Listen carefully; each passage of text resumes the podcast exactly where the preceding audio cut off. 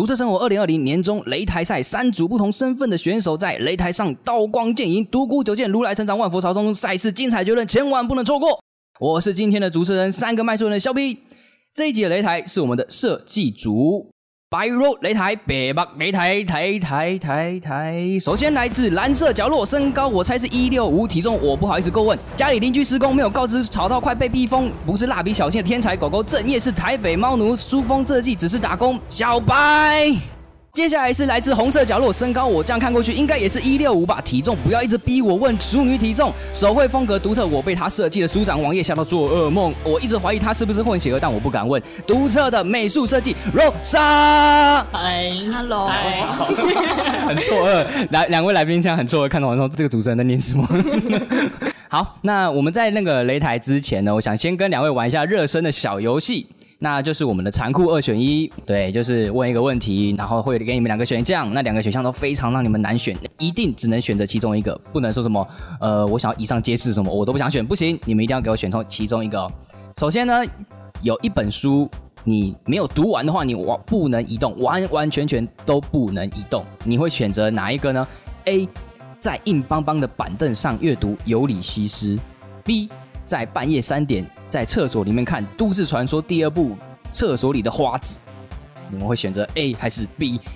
硬邦邦的板凳哦，你要坐好久，然后尤里西斯又这么厚，还是你要选择就是半夜很可怕，是半夜三点，然后在厕所里面看那个厕所里的花子？小白好了，小白你来先选 A 还是 B？没有，我是在想说，就是如果说是厕所，是自己家里厕所还是外面公厕这样子？啊，有差就是有差，对对对对。如果是自己家里厕所的话，那我就选 B 这样子。因为你说没有读完不能动，对啊。那我想说，如果就是读到游戏西是读到一半，忽然想拉屎的话，你可能也没办法拉。可是如果说你在厕所里面看的话，就是你还可以一边排便一边 一边看这样子，对，至少是好像比较顺畅一点，free 一点，你比较对，比较好控制，对，不用想太多这样子。那我就看花枝好了。公厕的话，半夜三点，不管你在公厕看什么书，你都蛮可怕的吧？对，所以就是我如果我在家里看好了，在家里看这样子，对，拖一只猫进来这样，还可以玩。看看花子，还有黄毛。尤其其实我觉得，我怕我看完可能就就是不知道什么时候屁股都炸掉了。对，所以我选 B。好，那 Rosa 呢？啊，我会选 A 耶。为什么？因为第一个啦，我不排斥硬邦邦的板凳，上我还蛮喜欢坐硬的椅子。我知道这很奇怪，可是你都不能动哎。但我不介意尤里其实，因为是让我读过。但我觉得借此机会能够读完它也是不错的。万一想上厕所怎么办？忍住，一定要忍住。不要在意那个就是生理的反应，生理的反应，想很多。这也蛮重要。那你会怕？所以你会怕花子这个恐怖的故事这样子？你就说恐怖，倒不如觉得我对都市传说可能比较没有兴趣了。哦，对，这个叫没有没有诱因，比较没有诱因，比起硬邦邦的板凳。所以硬邦邦的板凳对你多重要？我喜欢硬的椅子。这蛮重要的。好，那我们接下来第二题来问一下：当你失恋的话，你会想要看哪一本呢？A. 这个世界很烦，但你要很可爱。B. 九点五件完美谋杀案。A 就是嗯，我们失恋了，我们要让自己知道我们自己是很好的。那 B 的话就是哦，失恋了，我我参考一下其他人怎么杀人的，好了，我 们我来报复一下，这样。这次换 Rosa 先好了。好，我比较走疗愈风啦，疗愈路线，我会选。A，这个世界很烦，但你要很可爱哦。正向，然后正向一点。对，我们让自己更进步比较重要，不会憎恨前任。对，OK。那小白呢？啊，我我会看 B 耶。你会看 B？为什么呢？没有，就是我真的很讨厌正能量，就是这世界很烦，但你要很可爱。我就没有啊，我没有要很可爱，就是随便这样子。那哦，可是我蛮好奇九点五见完美谋杀案那本书的，所以我应该会想看，但我没有要犯案啊，我就只是好奇而已。知道这本书到底对，就是比比起让自己成长，不用，我觉得我已经很成长了，这样子。我已经够好了，我很好，我很好，不不需要再更好，好吗？是他不懂，对我就看比没有没有没有没有，就是大家都很好，对对对，大家都很好。好好好，对，所以我应该会看 B。哦，其实其实只是对那本书有兴趣而已。对我真的对那本书有兴趣。突然发现，好像一二题你们都是对某一本书比较有兴趣。好，那我们接下来第三题。我知道两位都是爱看书的人嘛，啊，身为爱书的人的话，你会选择下面哪一项呢？A，一辈子看免费的书看到爽，可是你再也不能看手机。那 B，你可以一直拿到免费的最新 iPhone，可是你只要一闻到书的味道。或者是你听到、看到书，包含电子书哦，你就会想要拉屎。你选择哪一个呢我们这次换小白。这个我觉得真的是最难的一题，这反而是最难的。对，诗人那个都没差，反正马上选十三亿。因为我很喜欢书，就是我很喜欢书摸起来的感觉。就是到现在电子书，除非是我出国，可能在看古籍或什么的时候，我真的懒得拿书这样翻的时候，我才会去买电子书，就是这样子，就是导览比较方便。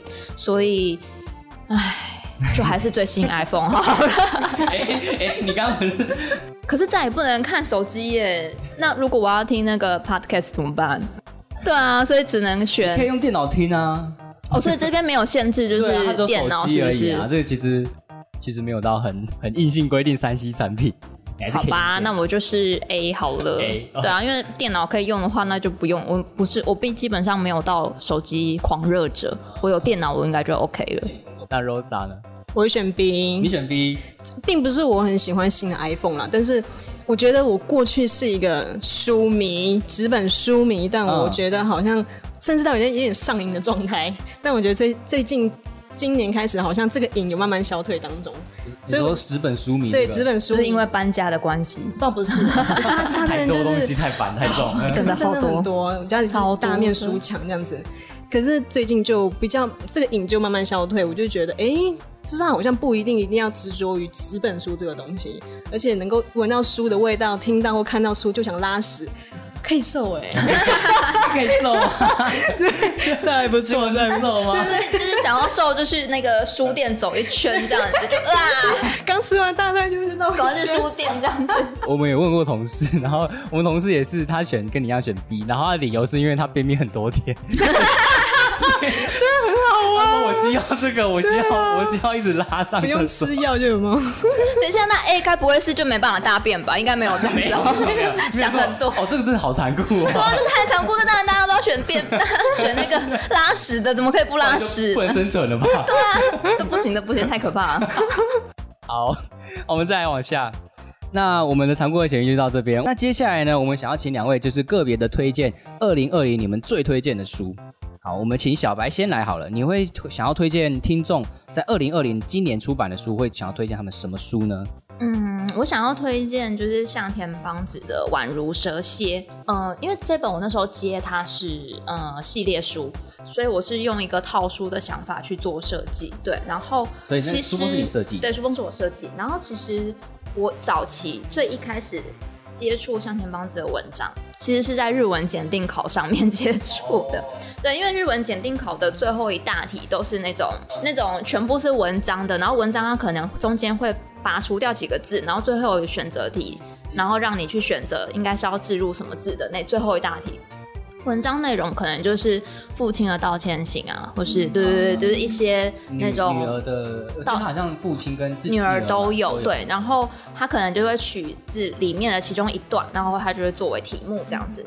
所以我那时候对于就是向田邦子的感觉就是，他是不是很早期的日本的文学家，然后甚至可能是内容可能是会比较有一点。说教之类那种比较早期的那种，就是呃文学小说这样子，所以我就后来自己爱看小说的时候，就不太会去主动看他的小说，因为毕竟你可能就是会有先入为主的观念，觉得说我以前就是在呃考试的时候才会看到这个东西，那你平常娱乐的时候你就不会去选择他的小说。那到后面就是编辑跟我说，就是应该从去年。底的时候吧，就说要重新做上田邦子的小说之后，我才去第一本做的是男史女史，然后我才开始看他的小说，因为我就会习惯性的先看一下书稿再做设计。然后我发现他的文字其实是很辛辣的，他其实并不是那种完完全全就是那种温暖啊疗愈，但可是他这部分也是写的很棒，尤其是他在写那种女儿跟。父亲的那种尴尬的感觉，就是他都完全呈现的很棒。那宛如蛇蝎，他这本的内容其实就是很有趣，就是他其实是在讲外遇，对，可是同时间是父亲跟女儿都有所谓的第三者，就是可能女儿是介入别人的家庭，然后父亲的话是自己也有想外遇，可是父亲却认识了女儿的外遇对象。所以他就会对他就会变得比较是面对于自己的亲生女儿，一定会希望他避开。可是你同时你有在做自己的自己做的事情，可是你去看另外一个男人也在做，那那个感觉其实是一种很复杂的情感。那我觉得就是讲的非常的详细，跟那种情感的纠葛，我觉得蛮蛮推荐的，对吧、然后这系列的书。可能就是呃，早期看他的书是在检定考试上面，所以我后来就希望把封面做的，就是不要那么的古比较古板吗？对，就是我就故意做的颜色比较，我就故意做那种很饱和度比较亮的颜色，然后跟呃年轻化嘛，好像也不是这样说，就是我希望做的比较比较有特色，然后颜色上面跟图书上面我都放的比较简单，然后就是带出他的文字，希望可以让读者知道说，其实向田邦子的东西是情感很富裕，然后很浓烈的，希望不要再是以前的那种感觉。然后他的小说真的都蛮好看，目前出到这一本之后，应该还会再继续出，对，大家可以去书店看看这样子。他是有点像是他以前的著作都重新再重组。对，就是重新包装，就是就是再版这样子。好，那我推荐这一本《宛如蛇蝎》。那接下来我们请 Rosa 推荐他二零二零推荐的书籍。嗯，我推荐的是松本大洋的《日本兄弟》。我本来就是松本大洋迷，不过我认识松本大洋事实上是从《Sunny》这部漫画。啊、好像大部分人知道不然就是乒乓这两个。对对对，那我是从那时候才真的知道他，然后也真的很喜很喜欢这个漫画家。那但是我觉得在台湾，大部分人提到松本大洋，往往比较知道是他的《儿童当节》，他电影超红，然后再来就像你讲的乒乓，对。但我觉得这两部电影就真的在台湾红的，我觉得对我来说都太热血了，我反而比较没有办法接受。那我觉得日本兄弟这一部漫画是让我继 Sunny 之后，让我对于漫画这个事情有更不一样的认识，会觉得说哦，原来漫画它可以不只是漫画，而且我觉得这本漫画它是可以，真的是可以颠覆一般人对漫画的想象。它讲的是哲学，是死亡。是对于自我的这个东西，它没有那么沉重，也没有那么严肃，它是用用黑色幽默的方式来呈现。它是十一篇的短篇故事，一开始第一篇他就讲说，自我这种东西啊是不存在的，一开始就讲这么哲学的问对他。，就是其中一个对话，而且就莫名其妙冒出来。可是我觉得这句话是这一篇的重点。然后再来，什么都没开始的一天的尾声，这个就是片名哦，有点什么都没有。开始的一天的尾声，这写诗吗？听不懂。是然后这一篇它事实上就有三，就有三篇，这三篇它都是同一个标题。对于什么都没开始的一天的尾声，他用三个角色去描述到底什么叫做什么都没开始的一天的尾声。首先，第一篇阿丹，他是个单车少年，在这个什么都没开始的一天呢，他就骑着单车，他要去追寻死亡。对于阿丹来说，死亡是一个很透明，是一个不断延伸、不断延伸，而且永远持续、没有尽头的透明。他想要去追寻他的这个透明的世界。然后在他追寻这个死亡的过程当中，他路上遇到了一个小学生，他叫做春南。春南呢，他看到阿丹，他就问说：“你知道你死了之后会去哪里吗？人死了之后会去哪里啊？”我觉得阿丹他是知道的，因为对他来说，他就是那个不断延伸的世界。可是阿丹他没有回答他。像春南，他只要看到每一个人都问，他就一直问：“你死了会去哪里？人为什么要死？”然后甚至他的同班同学看到他说：“哎、你很久都没有去学校上课了耶，你这样翘课太久，你又要被送去辅导室哦。”然后春南就回答说：“人都要死了，还做什么作业啊？你会死，你知道吗？”我觉得，首先我们看到阿丹和这个叫春南这个小学生，他们两个人看待死亡的方式。再来第三篇是老人，春南看到老人，他就问他说一样的问题，他就说：“那你死了，你以后你会去哪里？”老人我觉得他看得比较透彻，他说他会把这个他向神明借来的身体归还给大地，那我就回彼岸。他说就是回去吧。上面都非常短。那从这上面，我觉得让我觉得很有趣、很有意思的是，我看到三个人对于死亡这件事不同的态度。然后我一开始我觉得我会比较像阿丹，他对生活没有那么上进啊，他就是房租也不缴啊，然后他也不是那么合群的人。可是他透过追寻死亡，我觉得他有一点逃避。所以我觉得我一开始我觉得，为什么我好像有点像阿丹，然后又有点像老人。川南好像也有点像。所以我觉得在这三个角色当中，我像我都可以捕捉到自己的影子。对于死亡这件事情，对我觉得他不只谈死亡啦，他还有谈呃生命的探问吧。可是我觉得他没有那么的点破，他就是透过一些零星的对话，然后他的分镜，对，然后让你去思考这些对事情。，是他对话不多，甚至他对话是很零星的，他甚至没有逻辑。可是我觉得他有趣的地方就在这里，我会推荐这本书。很值得让人家深深思的一本对，书。它真的不是一般漫画，所以有好奇的人可以可以读读看。一本一本艺术啊，嗯，它是它是，是。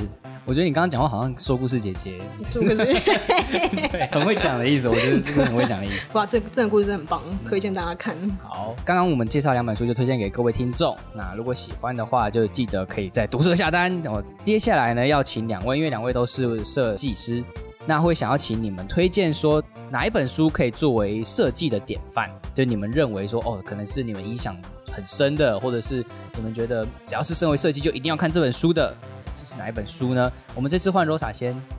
我选的是这本《祖父江胜全集》。事实上，我一开始我不认识祖父江胜是谁啦，可是我是因为在书店偶然翻到这本书，大为惊艳。那时候翻的时候，哇哦，这家伙看不懂日文，但很厉害。对对对，那 我就觉得哇天啊，一定要把它带回家，因为你做设计这一行，我觉得也算是创作吧。然后你你有新的案子进来，你要做网页，你要抢新的视觉。我的方式就是我要到处寻找灵感。嗯应该都应该也是吧，对啊，都是啊，都是对对我收集灵感的方式比较会是看书。那这一本书是我每一次当我觉得我需要有点枯竭的时候，就是因为因为你你可能在苦思那个灵感的时候，你的脑袋会很紧。当我一页一页翻，看着它的不同的风格，那个紧紧的感觉会瞬间松开。我觉得它是它是让你脑袋松了之后，反而你的脑袋会有空间吸收更多的东对，西。让灵感慢慢的可能飘进来，你可以捕捉到一些东西。我觉得是这个主妇江山他有这种能力。那主妇江胜实际上是日本很有名的书籍设计师，不过他设计大部分都是漫画，他的风格非常多变啊。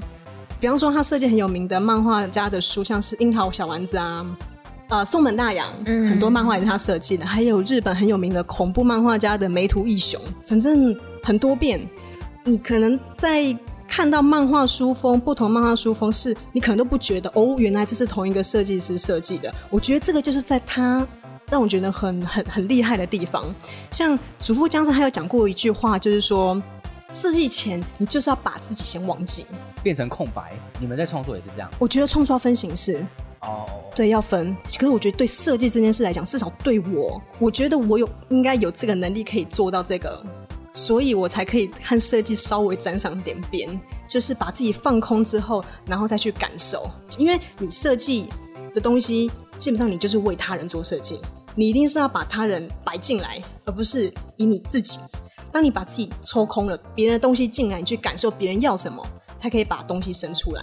我觉得这个是他讲的，设计前先把自己忘记，我觉得还蛮感同身受的啊。对了，像祖父像他在设计书的时候，跟小白一样，祖父江胜他也是书籍设计师。不过祖父江胜他讲说，他在为一本书做设计的时候，他绝对不会把一本书看完，他觉得这个完全是没有必要的，因为他觉得他有他自己的想法，内容读者可以去去自己读，可是他要做的是读者他没有办法读到的内容。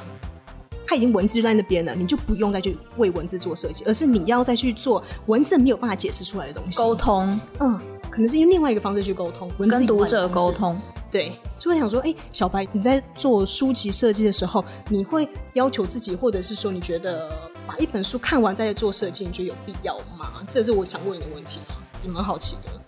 就是呃，其实有的时候不太可能，因为如果说是做一些国外的一些，尤其是欧美的，有的时候会是三部曲。它那个厚度真的非常厚，对对对，三部曲、四部曲甚至更多套书嘛。那但是我会请就是编辑大概跟我就是大概讲一下内容这样，然后嗯、可是有些日文的小说其实会不小心自己把它看完，因为其实是好看的，那你就会把它看完。所以我觉得这个东西我自己是觉得都还好，都可以对，但他讲的有一点，我觉得是很认同的，就是封面设计这个东西，基本上就是让读者在不知道的状况下，初步的先了解一下这本书，有点像是一个门槛，大概怎么走进去，走进去之后打开门会是一个什么样的感觉，就是一个跟读者做沟通的一个感觉。那你有时候没有必要把一个像是结局的东西直接摆在门口让读者看，而是让读者走过这扇门，绕过前院。之后走到尽头，打开门出去，他得到什么？那也许你是放一个吸引读者想要看的东西，你让他走进来，而不是把一个结果。放在门口，让读者一打开门就看到结果。那有些读者可能就会把门关起来了。对，有点像是嗯，跟读者做一个沟通吧。可是设计师应该就要有这个沟通的一个能力，这样子。有回答到你的问题吗？嗯，有有有，谢谢小白。不会不会，就还好。那我们现在换小白推荐，你觉得是设计典范的一本书。呃，我会推荐这一本，其实它并不一定是我的典范，可是因为它是我的。算是就是启蒙还是偶像吧，我非常非常喜欢他，就是应该蛮多人知道，就是横尾中哲，对对对。然后我推荐的是横尾中哲的《装帧全集》，对，那收录到我记得应该是到他二零一二年的作品都在里面，这样子。他不像刚刚就是 Rosa 推荐的，他是那么多变的人，相反的是他的个人风格非常强烈，对，你可以看到这个东西，你可以立刻想到他。它的东西是有一点像是江户时期的浮世绘的那种风格，但是它又带一点就是日本的那种民俗的那种颜色在里面，然后也是它很多设计的一些框架跟版面是有的超现实主义的感觉。虽然它是结合了超现实主义跟所谓的达达主义，它把两个加在一起之后，又再加了一点日本的风味在里面，所以是。一个是完全属于他的那种日本的瀑布风格，真的是只有在他身上会看到这样的东西。他的用色上面，然后还有配置上，然后他早期其实都会做一些电影，然后一些杂志的装帧。像杂志的话，可能就是流行通讯啊，一些就是他做的一些刊物，然后到海报。我觉得看他的东西会是一种享受。我觉得。设计师对，真的是一种享受。因为我那个时候第一次去日本神户那边，在他那边有属于他的博物馆，对不对？美术馆。我那时候看完是是有小小的落泪。对，因为你当你很近距离接触他的东西的时候，你是会被那个感觉感动的。它的颜色非常的多变，然后很缤纷，但是你可以完全走入他的那个世界。就是它也不算是什么设计师的精神粮食，就是有的时候，像我虽然说是作为设计师自己这样组成，但其实我所做的事情也只是多看。你看了很多很多的东西之后，把它消化完，变成自己的自己产出的东西，那我觉得它就是让我看了，让我觉得很感动。也许。看的当下可能无法学习到什么，或者是突破掉什么，或者是解决掉什么东西，可是是可以吸收到很多经东西在心里面，然后会觉得有这样的存在的人很厉害，然后你会想要多看更多的东西，因为比较害怕的是当你。看到一个东西或学习到一个东西之后，你就觉得我不要了，我我不想再继续看了。可是都有这样的前辈在的话，你就会觉得我想要多看一点，我想要多学习一点。我觉得大概是这种心情。OK，那以上这两本推荐给各位听众。接下来呢，就要到我们这一次的正题了，就是我们的设计擂台。Ladies and gentlemen, it's time for the main event of the evening. Are you ready？请两位讨论的东西呢是艺术跟设计这两个有什么不一样的地方？艺术是什么？那设计是什么？那可以请罗塔先跟我们讲说，你认为艺术算是它的定义是什么呢？事实上，我觉得我自己虽然我是在目前是在做网页设计，但我觉得我自己个人是蛮偏向艺术人。这一块的，对我来说，艺术它是一种，我觉得他艺艺术上是很个人的，艺术应该是大家都有这艺术的潜能，但是我觉得真的能够做出艺术的东西，或者是艺术的表达，不管是写作、诗作、绘画，或者是各种形式的表达，我觉得那个是必须要往自己里面挖、挖、挖、挖，可能那个过程不会太太舒服的。对，像刚刚小白谈到的横尾中者，我觉得他也是在做这件事情，然后能够真的很纯粹的艺术啊，我觉得一般人眼睛看他是可以感受得到的。所以为什么我觉得有些人看画会哭，有些人可能看诗作会哭，因为我觉得那个是他的东西就是有有能量，因为毕竟那个是从最深层的东西，我觉得是你掏空之后，然后你把它用任何形式。把它表现出来，我觉得艺术之事是是这样子的方式，它可以很暴力，但暴力的同时也可以是美丽的。我觉得艺术有太多了，你我觉得很难去轻易定义艺艺术这件事情啦。但至少我的感觉是这样子，所以这也是为什么我觉得自己的东西应该说自己还有很多东西可以探索吧。对，我觉得这个过程对我来说是有趣的，所以艺术就有点像是你们艺术家把你们的感觉呈现出来给大众，然后大众再用自己的感受、感官去体会、去领悟，然后去从你们这边你你们呈现出来的东西去获得回来。艺术作品算是这个样子。嗯，我觉得你你你讲到的是，你可能你把艺术这个东西和旁边的人牵连了。但对我来说，艺术它是很个人的。哦你要不要去分享？我觉得那个是很个人的事情，或者是他不小心就是被人看到了，别人把它当然是艺术，那是别人的事情。可是对我来说，艺术它事实上是很私人的东西。哦，就比较自自我的。它是它是很自我的。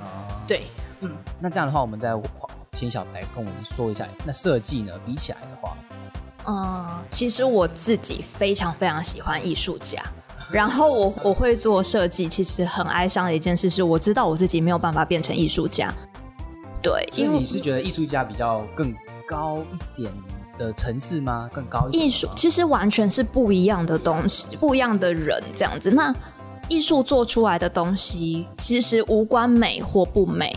就是你的这个东西有没有办法让人感受到共鸣跟受到感动？因为有些东西我们会说这个好美哦，可是有些人会觉得哈，我觉得不好看，我不喜欢。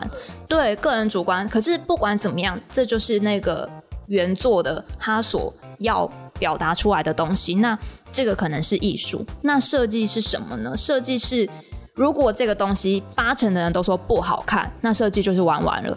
艺术就是不用每个人一定都要懂他要的是什么，可是他的东西可能就是有些人看了会感动，有些人看了会有共鸣，有些人看了可能会感受到自己的一些故事在里面。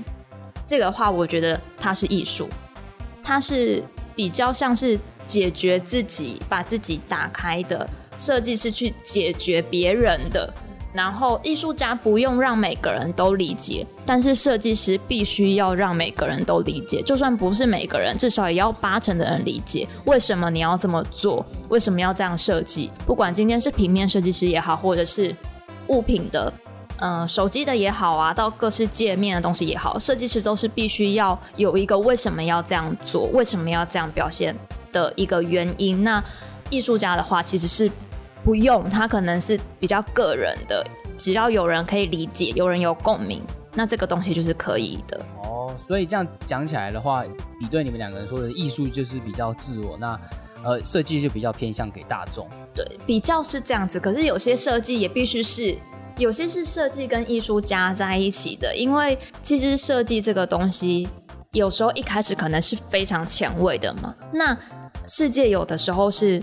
必须要慢慢改变的，就像我们的路牌，或者是我们的捷运站，永远都没有统一的字形。对对对，我还没有注意到这件事情。对，这个东西其实有的时候都是必须要慢慢改变的。那艺术家跟设计师有的时候如果是一起，那个设计师他可能是比较前卫的，他有办法带领整个。台湾去做改变，比方说像现在的一些嗯课本的一些美感的教育提升，那这个东西其实都是要结合艺术艺术一起做成长的。这个到底可不可以被大众接受？也许有八成的大众他还是喜欢以前的课本，尤其是那八成可能都是早期的父母亲或是以前的老师，但可能现在的人就会觉得说，我们必须要调整美学，这样从小的时候开始就是大概知道。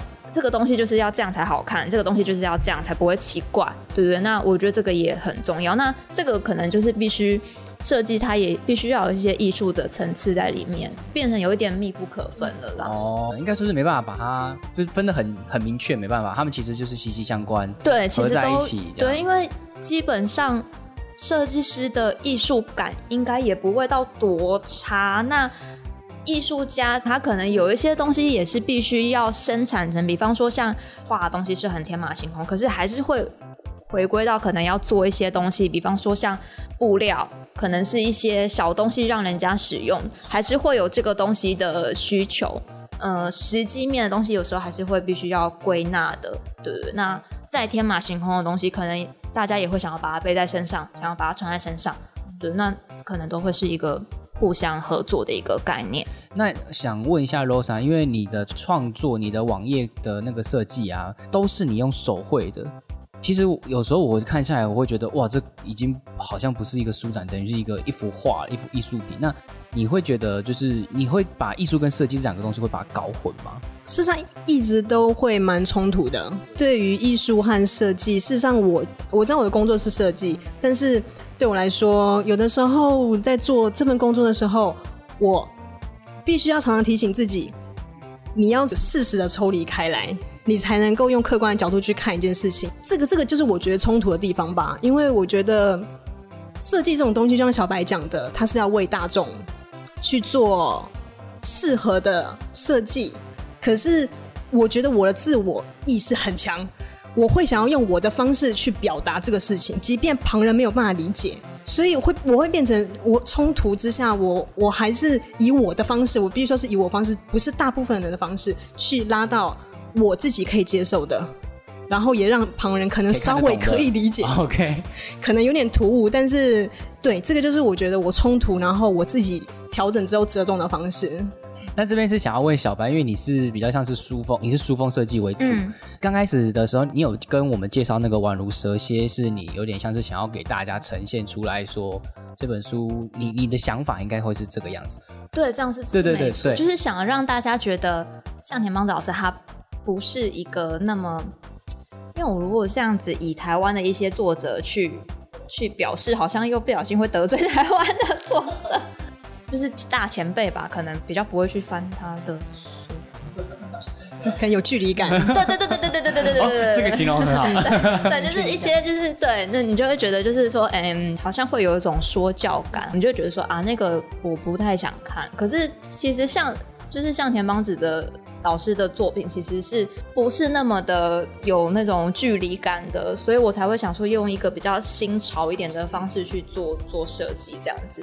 因为我我会问这个是刚刚我们讲到设计是想要让大众可以知道你的这个设计的意思是什么，可是这样你的书风设计不就变得还是以你自己的风格吗？就是以你自己的想法去做出这个设计，那这样我不会会有点矛盾呢、嗯，其实一定是会的、啊，可因为设计师也不可能是照着编辑要什么就做什么，一定他们都还是会来问我们说啊，你觉得想要怎么做？